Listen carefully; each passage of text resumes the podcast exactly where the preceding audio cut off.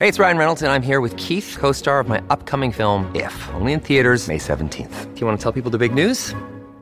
All right, I'll do it. Sign up now and you'll get unlimited for $15 a month in six months of Paramount Plus Essential Plan on us. Mintmobile.com slash switch. Upfront payment of $45 equivalent to $15 per month. Unlimited over 40 gigabytes per month. Face lower speeds. Videos at 480p. Active Mint customers by 531.24 get six months of Paramount Plus Essential Plan. Auto renews after six months. Offer ends May 31st, 2024. Separate Paramount Plus registration required. Terms and conditions apply if rated PG.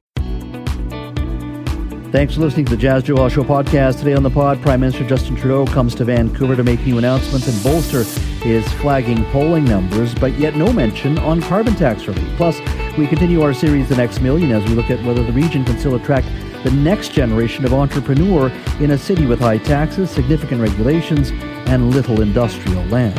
And BC based Teck Resources decides to sell its coal business to a Swiss trading giant and two Asian steelmakers. Should this foreign takeover be stopped because of national interests? And delayed flights, never ending security issues, and seats with no legroom. Why has flying turned into the Hunger Games? And how do we get back to smooth flying again? That's all next on the Jas Johal Show podcast.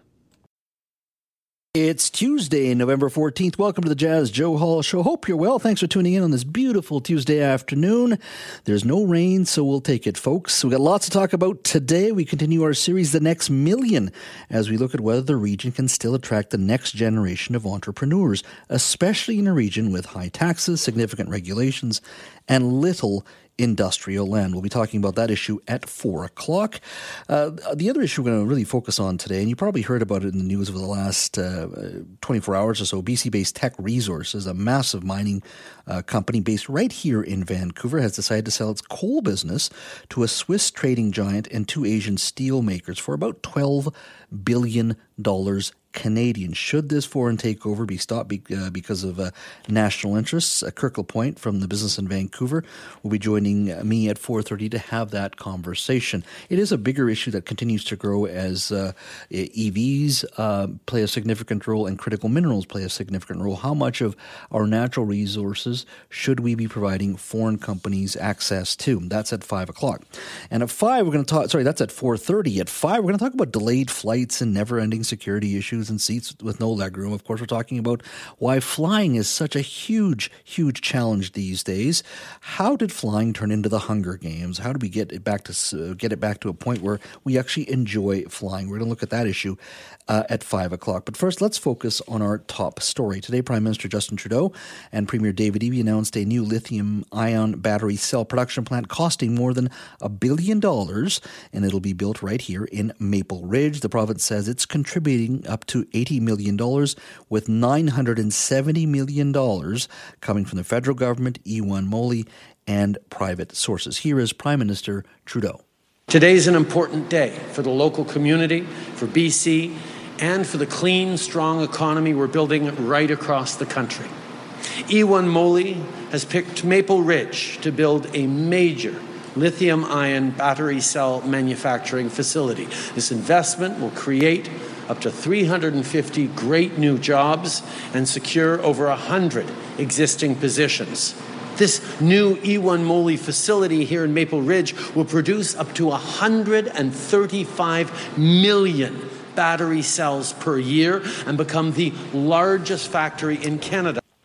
That was Prime Minister Trudeau from a couple of hours ago. And as he said, it will create uh, 450 permanent jobs, 100 jobs that are already there, and about 350 new jobs. The plant will produce the lithium cell batteries, which are mostly found in products like vacuums, medical devices, uh, and power and garden tools. As part of the agreement, E1 Moli will be switching some of its plant operations from natural gas to electricity in what the province says is part of its role in the clean technology industry. Well, joining me now to talk a little bit about today's announcement and Prime Minister Trudeau's uh, challenges that are before him, including affordability and uh, challenges when it comes to the carbon tax and, of course, low polling numbers. Joining me now is Richard Zussman, Global BC's legislative reporter. Hello, Richard.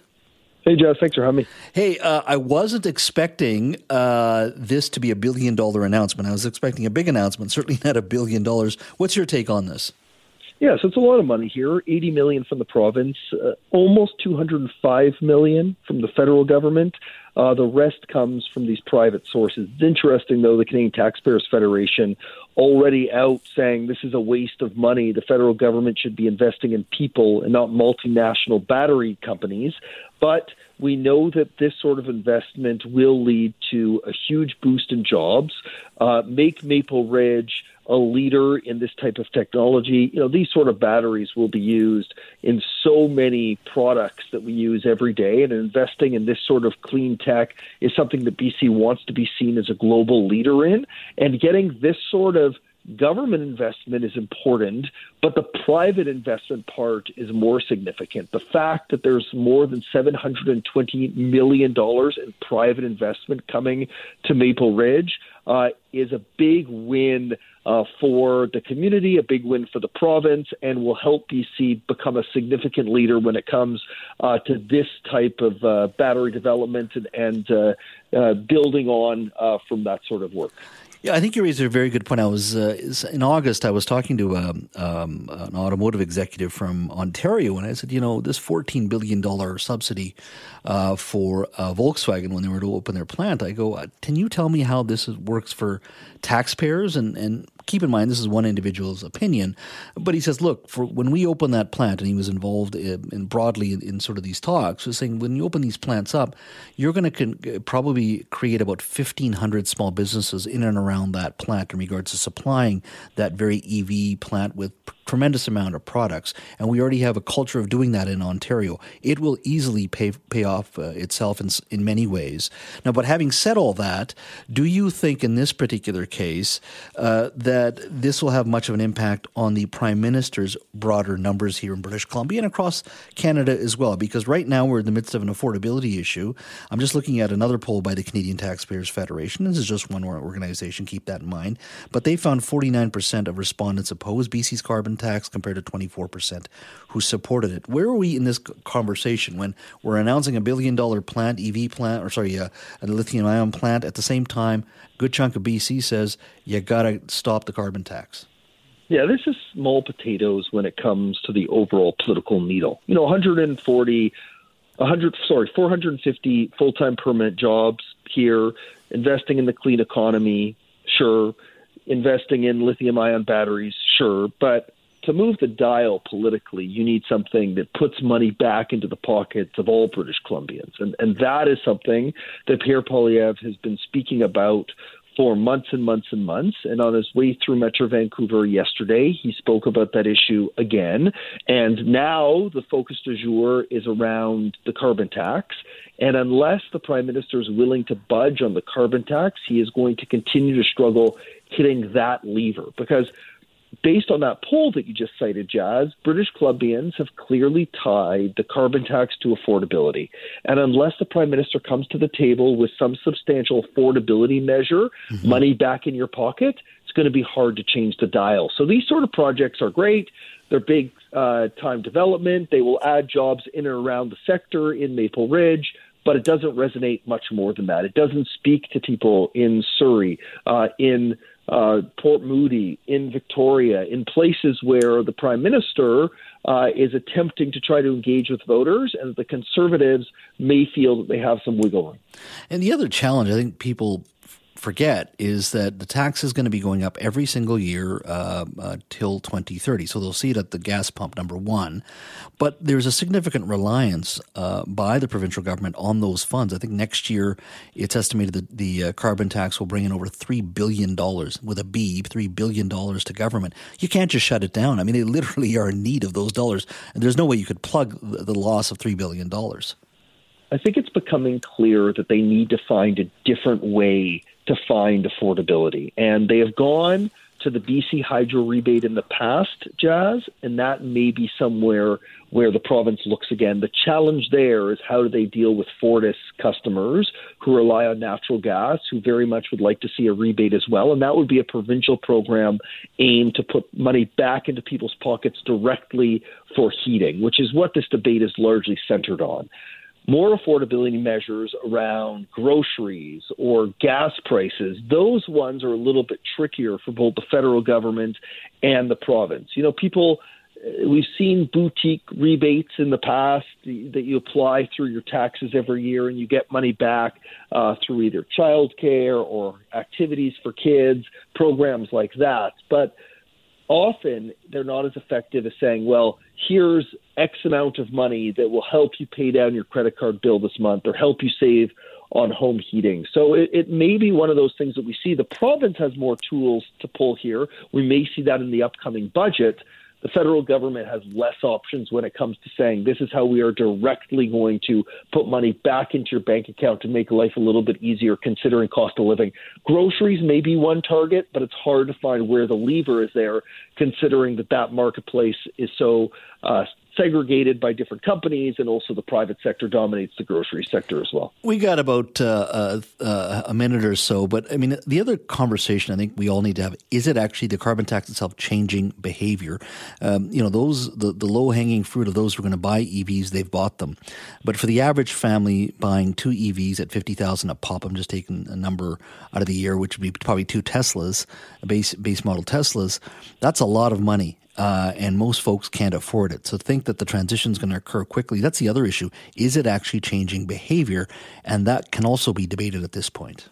Yeah, and the logistics are also hard. You know, some people don't have homes equipped to be able to have a charger. Getting affordable EVs, as you described, more difficult. We know the manufacturers are getting away from that sector because it's becoming too expensive. So it's hard to believe that it's changing behavior. People may be making determinations to go down to one vehicle, but that's hard too with all the activities kids may have or the movement you have to do in a city like Metro Vancouver. So I'm not sure it's had the total intended consequences, but there are different ways that they can try to incentivize we'll see. This may be a loser issue for Trudeau, but he needs to find another way to try to plug in that affordability piece so people can really feel that this government can help them save some money on these driving increases in, in cost of living. Yeah, absolutely. Richard, thank you.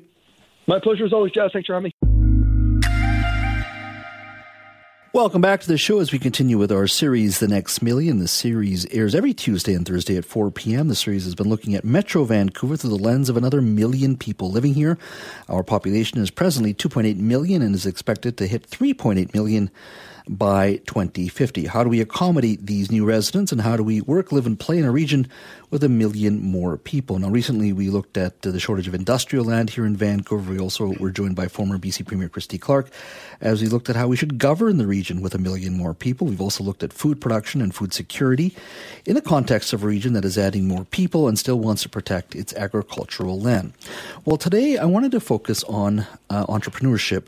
I wanted to look at whether the region can still attract that next generation of an, a next generation of entrepreneur in a region with high taxes, significant and sometimes overlapping regulation, and little industrial land. How do we drive innovation, encourage entrepreneurship, and continue to attract the people who will build the companies that will employ, employ local people who pay local taxes. Well, our next guest certainly has done that. John Gross is the CEO and founder of the Peak Group of Companies.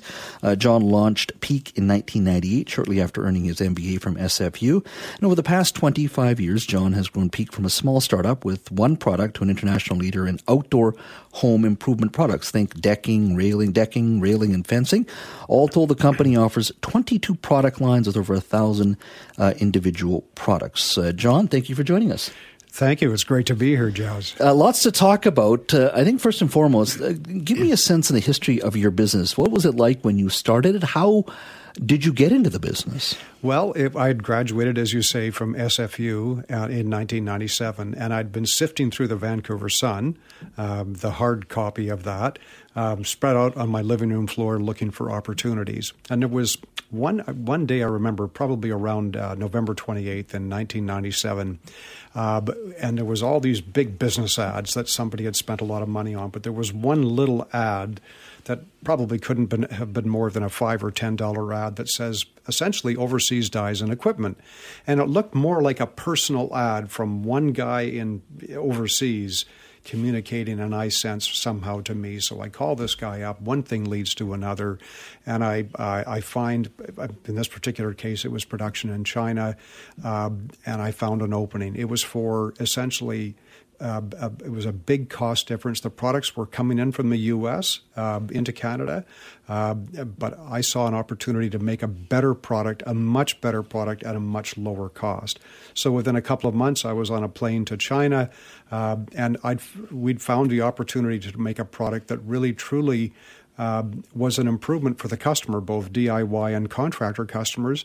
And in fact, uh, how we got that product in our first customer, big customer, was Home Depot. Wow. And, and you never know what gets you in with a customer. You may have plans, but the customer has always got uh, their own plans. And I got a phone. I've been calling on Home Depot for over a year, and finally I got a call from them out of the blue on my answering machine because I was working from my apartment. John, get down here. We want to set you up as a supplier. So I go rushing down to their Burnaby buying office. I fill out all these forms, and uh, then I, after I signed the forms, and they did, then I said, "By the way, why did you set me up?" And they said, "Because we remembered that." Uh, you had this product that you'd added a coating to like you I, I, guess i had such a cost advantage i wanted to actually make a better product as well mm-hmm. and they said well that really mattered to us because over in nanaimo bc which is subjected to salt spray somebody the building inspectors were banning that rusting product and somebody at home depot i'd been calling them for months and you know being very pesky mm-hmm. and so on and somebody in home depot remembered this john guy had a post holder that was coated and one thing led to another, and I was uh, set up as a supplier, and that's how I got going in a Kit's apartment back in 1998. So, so when you started, so first of all, I, I find it fascinating. you looked at an ad just out of the blue and decided to call somebody in China. So yes. you've decided to move ahead. You're literally your office is your Kit's apartment then. The office was the Kit's apartment. It was just a, a basically a two bedroom apartment. Uh, and that's where it all began. And in fact, I was doing five or six million dollars. I don't know how I hadn't been thrown out a year or two before. I was doing $5 million of business out of that residential high rise. And I remember uh, one of the most uh, uh, memorable stories for me was when you start a business, one of the challenges is, is finding talent. No one really knows who you are. How mm-hmm. could they? And uh, so there was a, at that time, we didn't have our own warehouse. Uh, today we do mm-hmm. have lots of warehouses, but back then we used third party warehouses. And the guy who was running that third party warehouse for Peak had always impressed me. So one day we were having lunch, and uh, he was bemoaning the fact that the company wanted to move him back somewhere into eastern Canada. He is a West Coast guy, mm-hmm. lower mainland guy. He didn't want to go back there. So I sensed my opening and I, I said, uh, Look, why don't you join Peak? I knew he liked outdoor home improvement products. He loved home improvement. And so over lunch, he said, Okay, I'll do it. I don't want to go back east. I, I like home improvement. I'll join. Well, I hadn't told him that I worked from my apartment. And I remember to this day, and so does he, that when he showed up on his first day, and instead of seeing this high rise or this big corporate head office, he finds himself standing in, at the bottom of an apartment building. so up he came. He came into the room. There was a, a couple of employees, like two or three, a couple of desks and chairs. And he's he's looking at this situation going, What on earth am I got myself wow. into? Uh, but you know what? It worked out. That guy, uh, that was 20 years ago, Simon Walker. Yeah. Uh, he's now become the executive vice president and number two guy in Peak. He's in charge of all of our innovation. We're a highly innovative company, all of supply chain. So you have to find a way, you have to overcome challenges, and you have to make it fun. And so that's uh, sort of how we, you know, got going. So Kit's apartment is where it all started. Do you have roughly an estimate as to how many employees you have right now? Well, uh, all told, we have about 130 employees. Um, we have a, a, business model where, uh, because we uh, source products, we manufacture products in, in Canada, mm-hmm. Uh, but we also source products from countries around the world. We, our commitment is to bring our customers the best value. And so we do the in, the innovation, the engineering, the design, the supply chain, the logistics, the marketing, the packaging, everything we do in Canada. In fact, most of it we do right here in BC. But in terms of factories and raw materials and so on, some of those products we make in Canada and some of them elsewhere. So, so our model is that we don't tend to own those factories per se the bricks and mortar. We own the ideas, we own the dies and equipment and so on. But in today's world, you probably have all seen this. Uh, there can be suddenly a, a, company can have favorable trading status with Canada or the U.S. or mm-hmm. Australia, where we do business, and you can wake up tomorrow morning and that has all changed. And there's now a 25% or 50% or 100% tariff or duty. And if you have bricks and mortar and manufacturing and all the rest in that country, it could take you years. And meanwhile, you're paying huge fines and fees, which you have to pass on to customers. And our commitment is to provide our customers with the best possible value, affordable prices. And so that's part of our business model. So, my so question to you is you've built this amazing business. Yes. Could you do it in 2050? And what I mean by that is another million people moving here, logistics, moving people around, moving goods and services around heavy regulation still, I'm, I'm, assuming. Yes. Taxation that comes with it. Yes. Limited industrial land. We can get into yes. some of that a little later. Yeah. But could you, could a John Gross, will there be a John Gross in 2050 uh, in your mind with another million people living here? There won't be one, there'll be many. I, I, you know what? I would answer that question with a resounding yes. Yes, an entrepreneur. It, in fact, it's never been a better time than right now for an entrepreneur to start a successful business here, right here in the lower mainland. I mean, you, you look at it first of all. The Lower Mainland is is just a it's a wonderful location. There are friendly people here, talented people, people who want to join a company a company that will make a difference. As a startup company, you have the advantage of being, uh, first of all, um, nimble. So you're up. So usually, as a smaller company, you're up against bigger companies that by the time you've made a decision this afternoon, they've got it on some future agenda six months down the road. You have that advantage of a small entrepreneur. You can make you can make decisions and you can make investments so much faster, and that goes to your advantage. But then you lever, you layer into that the lower mainland itself, and mm-hmm. what a wonderful place! I truly believe. I mean, I myself was given the opportunity in the lower mainland, and I, I I'm not so sure our company would have been successful if I'd started it somewhere else. All the talent, the universities, the people, the friendliness, the openness, uh, the infrastructure we have here. Of course, we have to have a lot more, and I, rec- I think we all recognize that. Um, the willingness to do business, the um, where we're located on the Pacific Rim. It's a wonderful place to start to start a business.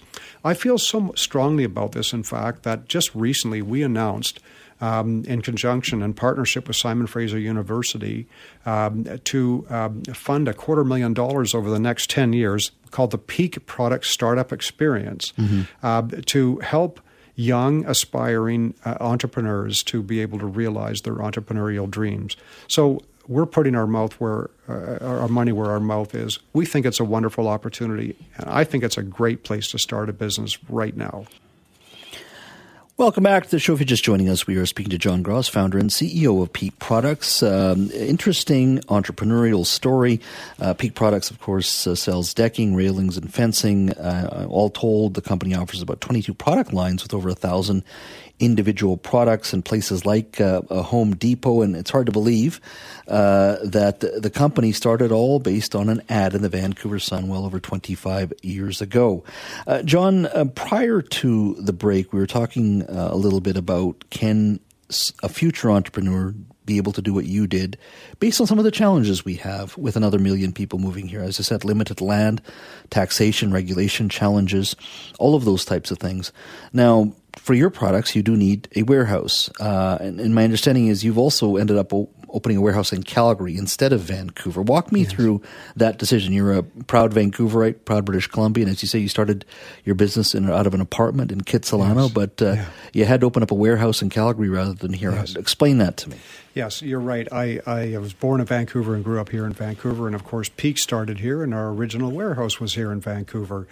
Um, during the pandemic, our the demand for our products, think of outdoor living products, people working from home, uh, it more than doubled. And, and there's no end in sight even after the pandemic. So our warehousing and distribution needs also more than doubled, and we can see huge requirements to increase even from there uh, in the years to come. So, um, in the last couple of years, because this demand came so suddenly, uh, we had to uh, essentially rent satellite warehouse locations to augment the sp- space of our lower mainland distribution center. We simply didn't run out of space at times two. Uh, so our instinct and and and uh, goal was to find a much larger distribution space in the lower mainland. Uh, the difficulty was that I guess in the years that, had, that, that, leading up to this, that that land costs had gone up so significantly that it, it was simply was unaffordable for us As I mentioned, our commitment is to provide customers with products of, of, of great value, unmatched value. And our distribution and warehousing costs represent a significant portion of our total costs. And frankly, uh, for us to take on this massive increase in distribution and warehousing space due to what was happening in, in the lower mainland, that we were faced with the uh, just untenable uh, prospect of, of having to build that into our cost structure. And, and I think that would be uh, not the right choice for our customers. As it turned out, so we knew we had to look elsewhere. Um, and as it turned out, our exclusive customer, Home Depot, uh, had built their uh, Western Canada distribution center uh, in Calgary. Mm-hmm. Um, and so, uh, in the you know weeks and months that followed, we then explored the possibility of building a very large distribution center in Calgary.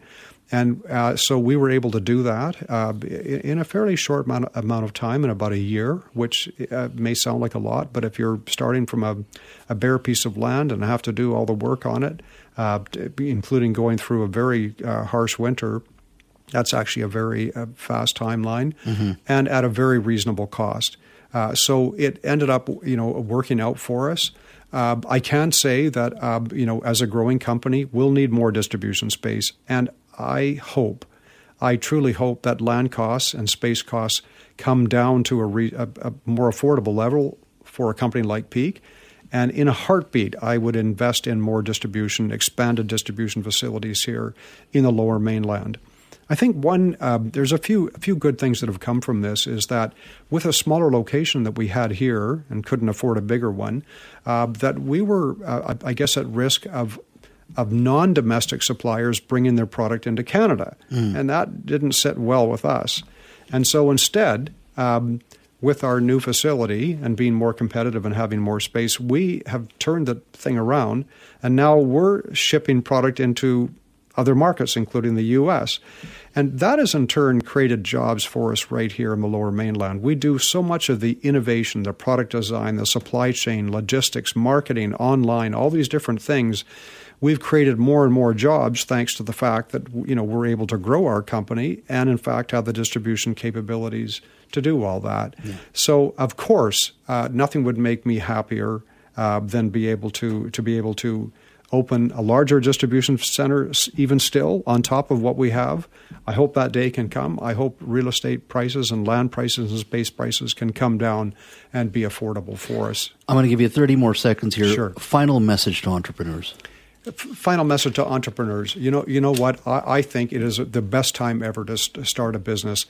Let me say, um, starting a business is is an exhilarating experience. When you can bring a team of people together and and achieve something that that others haven't and that's the whole idea. You can't just be me too. It is a wonderful feeling to watch a talented group of people. Not it's not you it's the team of people who make these magical things happen. Talented people they want to join a company where they can make a difference and that's what peak is all about. But there's one thing that's even more special when you take bold steps, when you build a business, when you build a successful business, that allows you to give back to the community right here in the lower mainland. And I'll tell you, I can say from this from personal experience, there is no greater feeling, no greater reward, not just for you, but for, for your team to give back to so many worthwhile causes right here in the lower mainland. John, thank you so much. It's my pleasure. Thank you. That is John Gross, founder and CEO of Peak Products. You're listening to the Jas Johal Show back after the break. Vancouver based Teck Resources has agreed to sell its coal business to a Swiss commodities trading giant named Glencore and two Asian steelmakers for a whopping $12 billion. Uh, that transaction will require federal approval and it will be closely scrutinized by Ottawa uh, as well. Now, Teck was founded in 1913. It's Canada's largest diversified mining company and a major employer right here in British Columbia and one of the oldest miners in the country as well. Glencore uh, has agreed to uh, purchase 77%, 77% of Teck's coal business. The rest will be uh, purchased by Japan's Nippon Steel and South Korea's POSCO.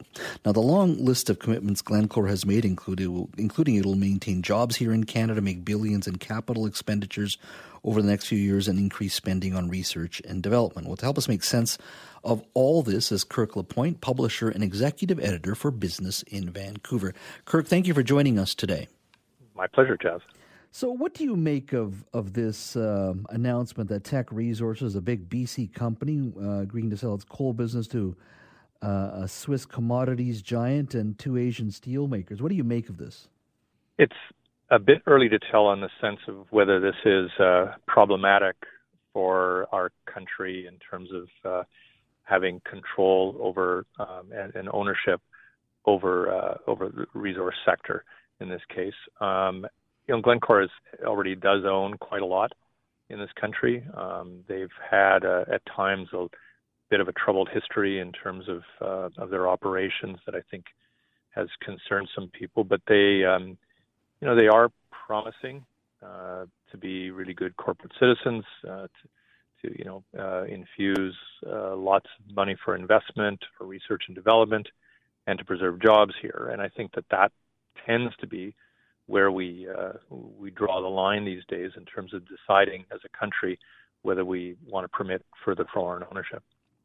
Do you think we make it too tough in this country for resource uh, uh, companies to, to operate, whether it be regulations, whether it be um, protests and environmental regulations? Do you think we're scaring some of these companies away? Well, there's no question we're scaring investment away. Uh, I think that um, it has to be a, a, marquee player like Teck that is going to attract um, international development because it is such a sophisticated company. But for earlier stage companies, there's no question that people don't see Canada as a good place to bring their investment. Um, tax competitiveness is pretty terrible here. Regulation is quite stern. Uh, we we seem to try to be world leaders in a lot of areas where it's not necessarily to be the toughest. You can be the you know eighth and ninth toughest and still be just fine in terms of what you're doing. And and I think um, you can see that that capital uh, coming into this country has uh, has weakened uh, compared to other territories. Mm-hmm. I do worry sometimes, uh, and you're right. Uh, you know, Glencore's got a, a record of owning other uh, mining firms uh, and uh, other other um, assets. And they have tremendous talent within those in that company. I always worry that when when companies from abroad come over, they get the intellectual property or the key executives, and they eventually either they sell or sometimes move some of that intellectual property. In this case, it's mining. You can't. But I always worry when foreign ownership comes in. Event, eventually, Canada loses something along the way. Um, now, in this case, uh, beyond just talent, uh, and this is metallurgical coal. Uh, it's met coal used for things like steel, not thermal coal, which is used for heating around the world. Um, and it's not a critical mineral, but at the same time, do you think we need to toughen our rules, or at the very least, make it difficult for those who wish to buy some of these strategic assets, particularly in and around mining? Yeah, it's a it's a case by case area, and I, and I think that that's what we've started to experience is that perhaps now we're we're getting greater and greater understanding of what are the criteria in order to uh, in order to, to permit uh, foreign ownership or deny it. Um, you know, we've you know we, we've had foreign investment review agencies. We've we've had a, a raft of ways in order to set some kind of guardrail on whether um, entities can come into this country and and uh, and, and buy um, some of the, especially at, at scale, some of the uh, industries. Um, and, and I think what we're what we're experiencing now is yet another wave of this. But but I go back to the point that really what what we've been really lacking in this is uh, is, is the kind of tax treatment of this in such a way that we we don't make it um, all that appetizing for uh, international firms to come in when they have other opportunities to invest globally. Mm-hmm. Now, I know uh, the Globe is reporting, the Globe and Mail is reporting that the BC Premier David Eby uh, said earlier this year, I believe it was in June, that he had concerns yep. about Glencore buying Teck's coal operation because of uh, Glencore's past offenses, which were related to bribery and corruption. Uh, now, it's important to note that Premier Eby doesn't have the authority to block the bid for Teck, although he did suggest, according to the article, that he would petition Ottawa to, to do so. Um, broadly speaking, do you think we can turn the clock a little bit in this province where we will get perhaps greater investment once again, uh, not just in mining, but in forestry, LNG, and others? Because it, it seems well, we're almost at yeah, the point where it's, it's a lost decade here in our province and and growing in, in time.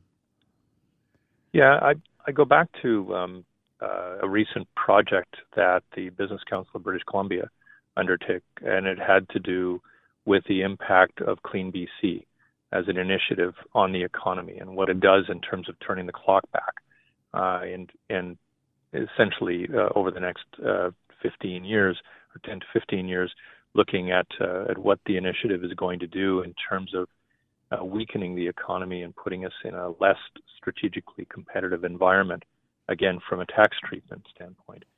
So you know I, I think we're still um, we're still finding that we're not uh, necessarily uh, uh, as productive an economy and and as uh, efficient an economy when it comes to tax purposes. And I, and I think that's just uh, it doesn't much matter what David Eby is is contemplating in all of this. Um, he has his own issues to to answer for in the province, but I think again back to your point, um, review of this uh, is is not David Eby's uh, territory, and and I think you can see that that in a lot of ways he he will say this in the way that he talked about you know the Bank of Canada needing to stop uh, raising interest rates. It's it's a little bit out of his lane, but it's popular politics, you know, and, he, and he's got a good nose for that. that, that. That is true. Kirk, as always, thank you for your time today. My pleasure, Jas. Have a good day. Let's talk travel, well, specifically air travel. And let's face it, air travel sucks. Think about delayed flights, never ending security issues, seats with no legroom.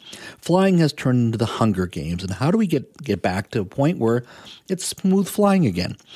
Well, recently, legal scholar and Vanderbilt law professor Ganesh Sitharaman wrote the book Why Flying is Miserable and how to fix it. Flying is so miserable for so many of us that the notion of fixing it barely seems an option. In fact, JD Power's 2023 North American Airline Satisfaction Study found passenger dissatisfaction on the rise from the year before.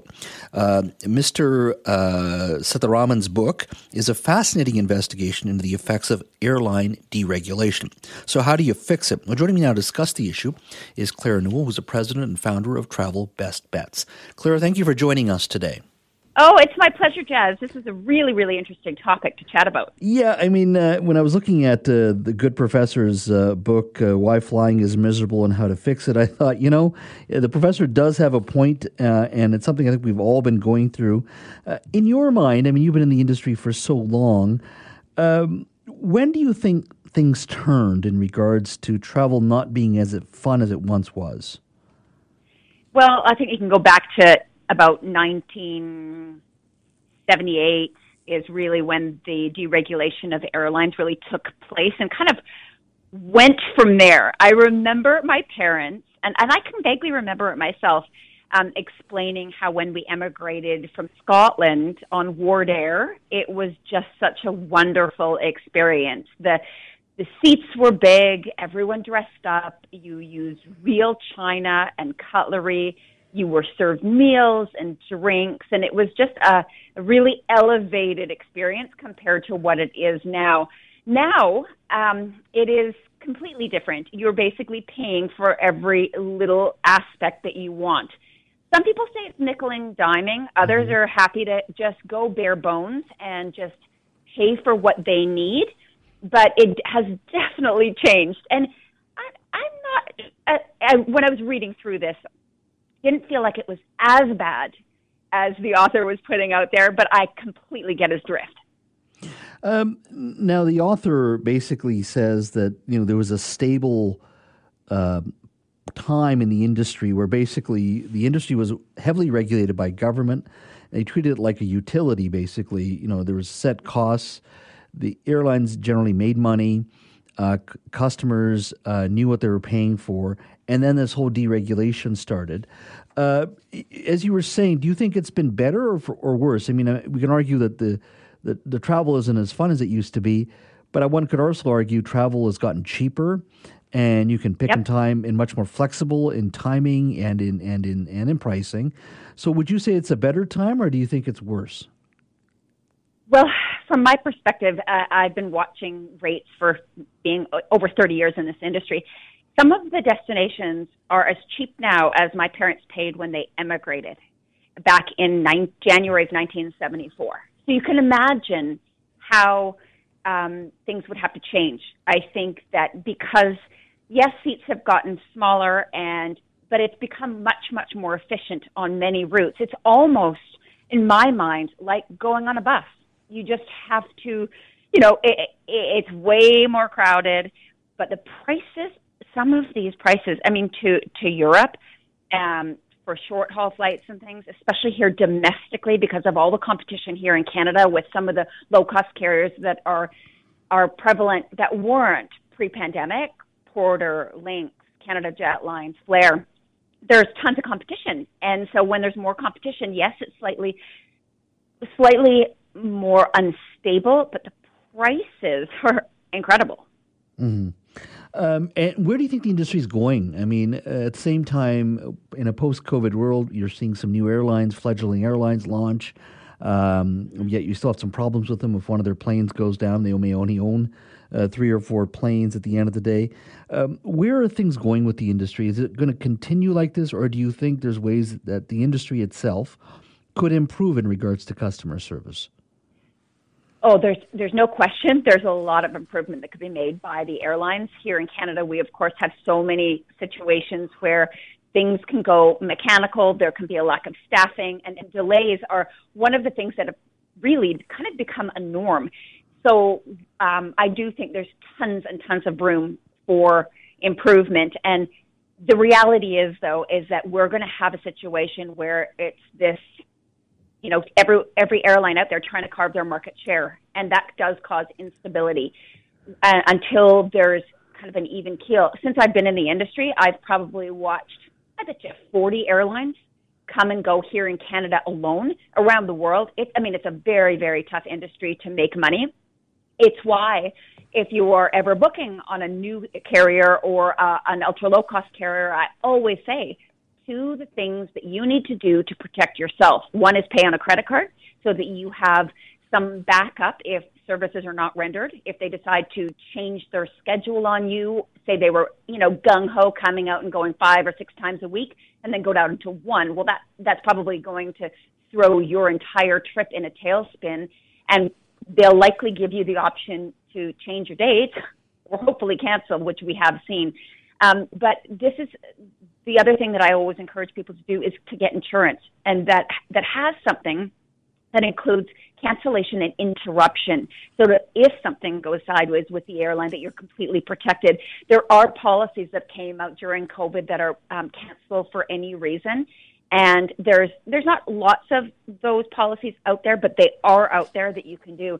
The other thing is is that because of the fact that things aren't as comfortable as they would be, um, you know, back in the 70s during the heyday, if you have the option to pick your seats in advance, if you have the option to pay your luggage in advance, um, pay for your meals in advance, do all of that. Pack your own little comfort kit. The days of you getting, you know, the blanket and the pillow, the eye mask, the lip balm, a toothbrush, all of that, those days are gone unless you're in business class. Um, so, and and then the whole, I mean, we're talking about airlines, but the whole system now um, has the option for you to kind of shorten lineups at the airport. And so I encourage people to do that as well. Book those express security appointments. Do your Arrive Canada advance declaration when you're heading back to Canada. Do it all ahead of time. Get the QR code so you can show it and get in shorter lines. Um, unfortunately, I know that that doesn't always help when you're going over long weekends or, or holidays when there are tons of lines. Every aircraft is full. Um, but if you have, like I say, if you have the ability to make things better for yourself by booking free, you know, getting on the aircraft early, so like advance boarding, and you want that, pay for it if there is that option because you can get that great service. You just have to pay for what you want. Yeah. Um, the airlines use a lot more the hub and spoke model, uh, where you, you you land in one sort of major center. That is their major yeah. center. That's where most of their planes land, and from there you're able to go to other regions. Should that system change because uh, perhaps it impacts less so here in Vancouver in a big major ce- urban center, but many smaller communities uh, uh, their service hasn't gotten any better. In fact, it's got a lot worse in regards to availability. Even for us here in Vancouver, you got to go to certain hubs to travel to other parts of the world because that's how airlines mm-hmm. have done so. I mean, if we did away with that hub and spoke model, would that be a, a net benefit in regards to just service, availability, all those types of things? It would be really lovely, but you'd probably end up paying more. These um, hub and spoke models they work primarily in Europe, and we also see it in the States so much so. So you would have London, Paris, Frankfurt as those hubs in Europe, and you'd in in uh, North America, Atlanta, Dallas, um, New York City. So that it's tough to go away from that because of the fact we even see it here in Canada because it's just so efficient for the airlines. I'll give you an example. In Canada, WestJet has really focused on their Calgary gateway as their main hub. And that wasn't the case even just a couple of years ago, but now they're really, really focusing on the West, but that is really through Calgary. So there's some options that we, even from Vancouver, would have to get to Calgary before heading to, say, Tokyo that they're flying to, or Paris or London year round, these types of things. So I don't th- see this going away. Yeah, it would be really lovely if we could have some of these smaller routes serviced because it's a nightmare for the people who live in smaller towns who don't have the service and can't even get to some of those hubs without driving two, three hours. So it's um, it's just the nature of the way that the airlines are able to make money. Well, uh, whatever it may it is, I really hope they fix it because Christmas time is yeah. coming. We know it's going to get busy. It's a it's a it's a it's a tough it's tough traveling anytime, but Christmas certainly is one of those times that are very challenging. Uh, I really yeah. appreciate your time to talk about this uh, today, Claire, because uh, we all love to travel, but sometimes it's a little more challenging than others. That's for sure. Thanks. Oh, I totally agree. Thanks so go. much, Des. Thanks, Claire.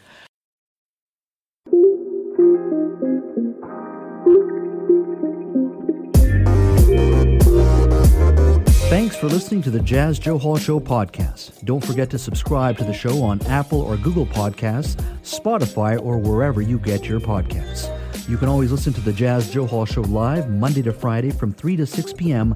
on 980 CKNW and connect with me on Twitter at Jas Johal BC. Talk to you next time.